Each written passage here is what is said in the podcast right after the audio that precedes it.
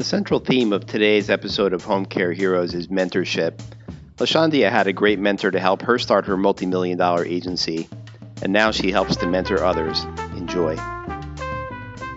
Welcome to the Home Care Heroes podcast, featuring trending topics and practical wisdom for success in home care. Here's your host, Ken Accardi. Welcome back to Home Care Heroes.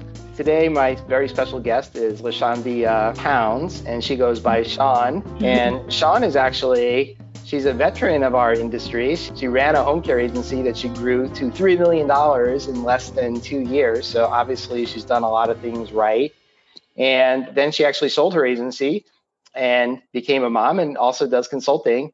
And she, in addition to having the names of LaShondia and Sean, she also goes by Savvy Business Chick. So she really focuses a lot on women entrepreneurs. And I think there's a lot of great things we're going to talk to Sean about today. And with that, Sean, welcome to uh, Home Care Heroes. Thanks for having me today. I'm so excited to be here. Hey, everybody. All right. So you told me beautifully before we started recording today about your story and how there was somebody who really helped you and inspired you and got you into home care and taught you a lot about business. So why don't you just share your story about getting into home care and what led up to these things in your life? Sure. My ultimate theme is mentorship. There was a mentor to help me. And so, therefore, right now, I am a mentor to so many different women entrepreneurs and home care business owners. So, back in like 2005, I had the privilege to have a registered nurse who had been in the industry both as a nurse and a business owner. She took me under her wing and she pretty much sat me down and said, Hey, I'm going to help you start your own business, which is rare that someone would help you start their own business. She could have just said, Hey, I want you to help me run my business. And I had a finance background. My background was sales and marketing. I worked with stockbrokers. I was used to this fast paced environment and healthcare and home care was nowhere on my mind. And so as I learned through writing the policies and the procedures. Like I did everything from scratch. A lot of people buy policies and nothing against that, but I developed the policies from scratch. I got all of our credentials with the insurance agencies, with Medicaid, so on. I did all those from scratch and she stayed on me. She helped me. She pushed me until it was complete. And so after doing all that, look, I had to work a part time job just until my business got to where I was able to bring in clients. When I got through all that, then I hit the ground running. I took my marketing experience, my sales experience, my aggressiveness that I learned from working with stockbrokers, and I was able to gain 13 clients within a short period of time. And so at the end of the year, we had like 3.3 in revenue. And then it continued to grow up until 5 million in revenue until I sold the business. So that's part of my startup story. And that's why I say, you know, we all need somebody who can give us a blueprint so that we're not starting from scratch. We're not doing it on our own. What a fantastic story. And up to $5 million in such a short period of time. I mean, that's incredible. Oh, yeah. I know that you told me earlier that your mentor was Mary Paul. Yes. And sadly, she passed of a you know medical condition. But what are some of the things that she taught you that you now teach to other people, especially women who are becoming entrepreneurs? I didn't know how to be a business owner. I knew how to be a high performance worker. I knew how to get results. But to be a business owner, that's something I did not know. She helped me a lot with scheduling, which is a big task for people who have home health care businesses, managing schedules and knowing how to really befriend nurses. They give you the best word of mouth, they're your marketing, and they're going out to take care of the patients that you're serving. So that was a very, very valuable lesson that me as a non medical person to really build these good relationships with nurses as well as the people that were sending me business. And her being a nurse, she also helped me to look at things medically which I was happy that I was able to pick that up because these were things I did not learn in school. But she was able to say, this is this kind of patient, this was the kind of nurse that she would need. And this is how you can please the family. And so from that, I developed a really great scheduling process that would match people's personalities the caregiver's personalities to the patient's personalities So they definitely had a good match and as well as someone that could care for them. That is, again, very inspiring. Mm-hmm. And one thing that you reminded me of here is that I would say most of our listeners that run home care agencies, they're mostly taking care of the elderly, but there's a big market also for our intellectually and developmentally disabled people and then other medically fragile people. And so tell us about the kind of care that your agency mostly provided. And also, you told me an interesting story about where the funding for that came from. If you could share that with our listeners, I think that would be really interesting. So, our specialty were medically fragile children from birth until about 22 years old. They're allowed to be in that program. And if you know anything about waiver programs, Maryland has a waiver program called the model waiver, meaning it was a model for other states. Back in the 80s, a mother who had a medically fragile child who was in the hospital for a long period of time.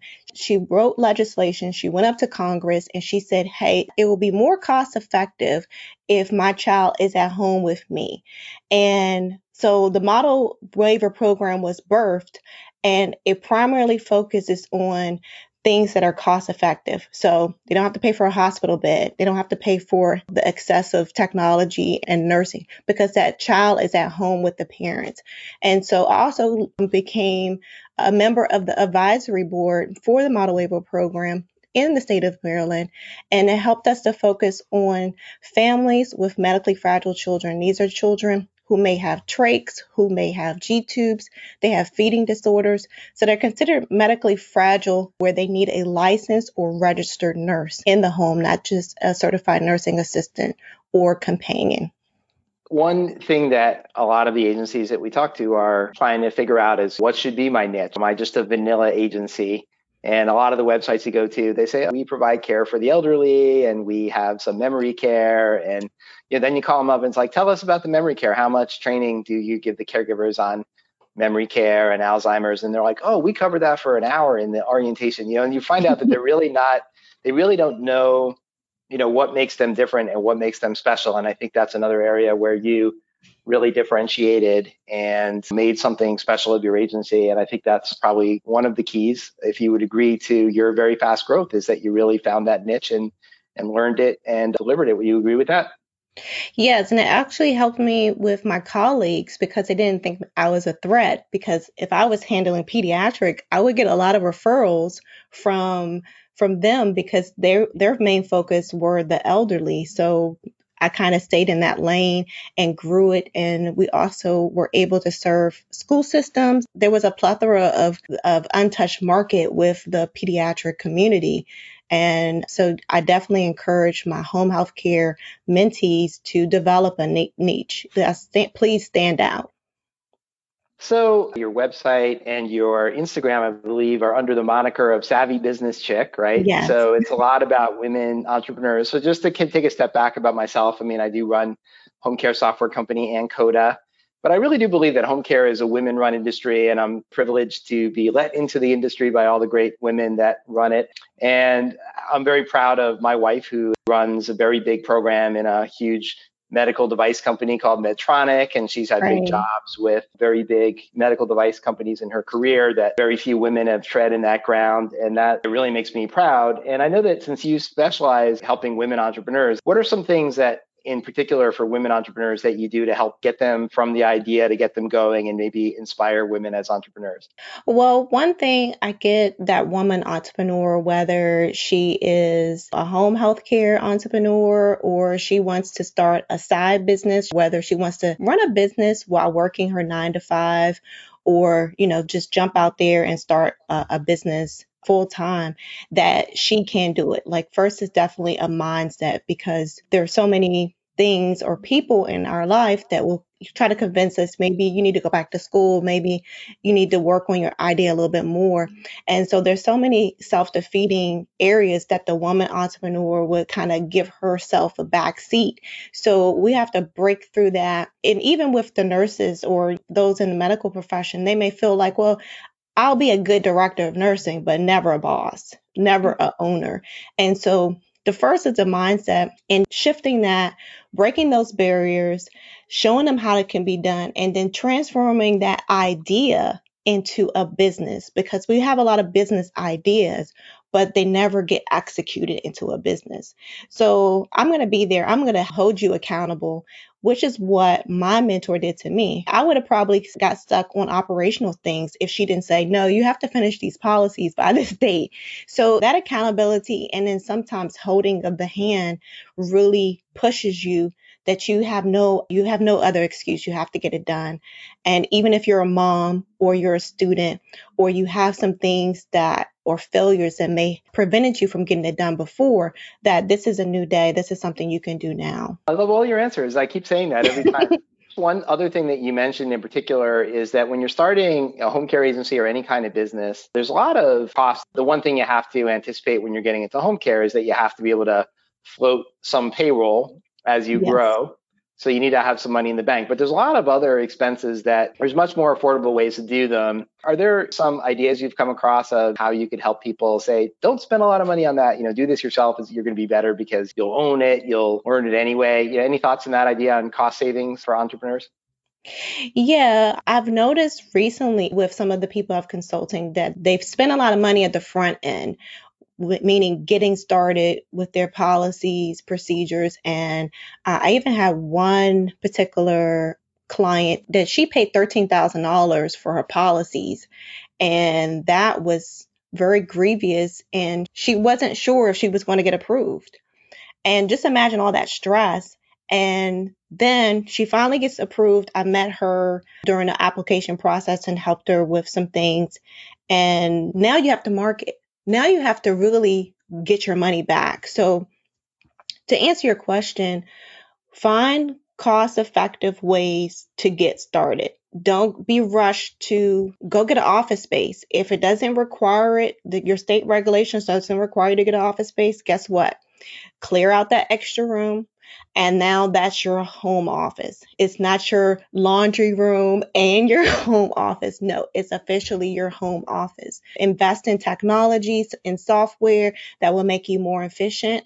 Learn to do a couple of things on your own. I always tell people I don't get paid by LinkedIn, but LinkedIn Learning has a lot of different things that you can you could take some classes. You can maybe learn how to use canva and uh, design your own brochures. Maybe you can take a, a supervisory course. You can learn how to do some things like selling over the phone. Different tools that you can use. Get on linkedin.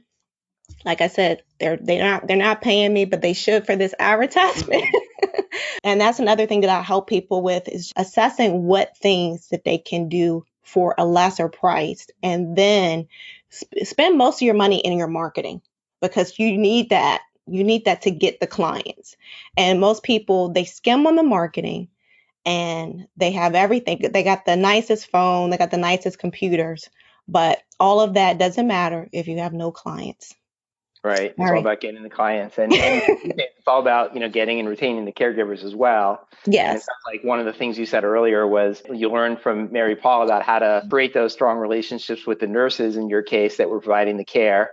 For most of our listeners, they're dealing with the paraprofessional caregivers. If the gap was still open or their retail job, they might be in retail, but now they've transitioned to home care. They need love, they need care. Right. And a little side note here is that first of all, we on the Ankota website, a lot of people come and they they read about content we've provided about home care startups, and then they say, "Could you be our consultant?" And we say, "Well, that's not what we do. We're not a consulting company, but we mm-hmm. also put together this this piece that's called a home care launch kit, and you can sign up for that for free." And one of the areas where I can see it go either way, but I would say a lot of people do think that it's worth paying for the policies and procedures so they don't have to start from scratch. We do have an offer there from a really strong consultant called Jeannie Kenyon, mm-hmm. and she has policies and procedures for it's a thousand dollars, but you get really good policies and procedures, and then she'll give you consulting to show you how to map in all your state requirements. So that's one to look at. There's definitely a lot of consultants and also the franchise world. They're like, oh, yeah, you just pay us $60,000. We'll get you off the ground or pay these consultants, you know, $14,000 to get you off the ground. And there are hard things to do, you know, getting your company applied for and working through those things. But, but even once you have that agency up and running, it all comes down to your skills getting in the community and getting getting clients and getting caregivers and and that's really what it comes down to. So I really like. I like I like that. I like that she's offering it for that price because you know a lot of a lot of people are borrowing they're borrowing and i feel like that's reasonable and the fact that she's offering consulting with it so i actually was looking for someone to maybe refer because that's not something i would like to do is the problem i do it really well but it's very time consuming and a lot of the people that are selling policies for the higher amounts they're selling templates so I like the fact that she is offering that and she's showing them how to customize. So uh, kudos to her if she hears there you that. Go. All right, I'll put her note in the in the notes of this podcast episode as well, and I'll make sure to make the connection between between Sean and Ginny for that one as well. Let's transition into the home stretch show. Tell me about. Know, it sounds like your your programs that you offer today are mostly about mentoring, and kind of talk to us about your offerings and your mentoring, and then how people could get in touch with you for your consulting and mentoring services. Sure. You can definitely go to my website. That's the fastest way. www.savvy, S-A-V-V-Y, business, B-U-S-I-N-E-S-S, chick, C-H-I-C-K, dot com. You can learn about me. You can see my two main mentorship programs are for one, the aspiring entrepreneur. Are you a woman entrepreneur and you got someone sent you this but you're not, not necessarily uh, interested in home care, then you can join my Savvy Successful program. And then I have my seven figure home care CEO. I call it the seven figure home care CEO uh, mentorship program because I transform women entrepreneurs, uh, men entrepreneurs into the seven figure because that's that's the blueprint of me standing where you are, sitting where you are, being in your shoes. 2006 is when I started my business. I wasn't even 30 yet. Just think about that. I wasn't even 30 yet. And I started that. And by the time I was 30 years old, I was running a successful business, bought my first house. So I, it just skyrocketed. And I definitely know that I can help someone else get unstuck even during COVID, even during, sorry, post COVID. Actually, it's a, probably a greater opportunity now because home care entrepreneurs are more appreciated. They're more appreciated right now. They realize that they don't want their mom and dad in a nursing home. They don't want them in the hospital. And they may not even want them in assisted living. They want them at home, and you could be that person that takes care of mom and dad or grandma or even the aunt in their home. Your business can be that one. You can also reach me on Instagram at Savvy Business Chick or my first name on LinkedIn, LaShondia, as it is spelled on the screen. Mm-hmm. So that's how you can reach me. Those I'm mostly on Instagram and and LinkedIn. I'm recently more so on YouTube as well. Fantastic. Well, I think we'll wrap up with that, but I think we've covered a lot of great topics. One is women entrepreneurs, great mentorship which you had, great mentorship which you provide. Yeah. Also this you can do it attitude. And um, yep, exactly. And then the ability to you know, really kind of jump in and make sure that you're spending your fortune on the right things and that you're not going into debt on things that could be done in a more affordable way and that you're really focusing on the growth and the marketing and getting out in the community. I think we've learned a ton from you today, Ms. Sean. And thank you again for being on Home Care Heroes. Thank you for having me. Okay, you guys have a great time. Bye. Thanks for joining us today on the Home Care Heroes podcast. Home Care Heroes is produced by Ankota, the software for the heroes of home care. You can listen to back episodes by visiting forhomecareheroes.com. That's the number four, then the words homecareheroes.com.